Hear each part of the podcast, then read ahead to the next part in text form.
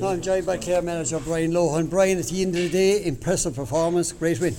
Yeah, look, long journey down here, and put a big emphasis on the performance today, especially after the last day. And in fairness to the boys, played really well against, I suppose, lots of changes on the side from the last day out, and must be happy with those changes. Yeah, absolutely. Yeah. The guys worked really hard, introduced a couple of players, and sure, we know the quality that is there when they're on the field. So they just showed it again. Yeah. The opening 35 minutes, the blistering 35 minutes at this time of the year. Yeah, I suppose unusual. The conditions were so good. Generally down here it's a real tough slog, and often at this time of the year weather conditions aren't brilliant.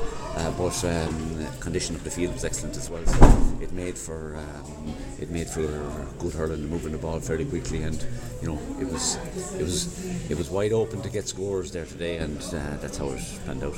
What message did you bring from the Limerick game to today's game, Brian? What was the main message? Oh, sure, look, I suppose the Limerick game was so bad on a lot of fronts that there was no point in dwelling too much on it. It was a case of just maybe resetting and moving on. Sometimes you just have to endure those tough knocks, and it was a case of just having to endure that and trying to improve. So finally, Galway and Cork on the way?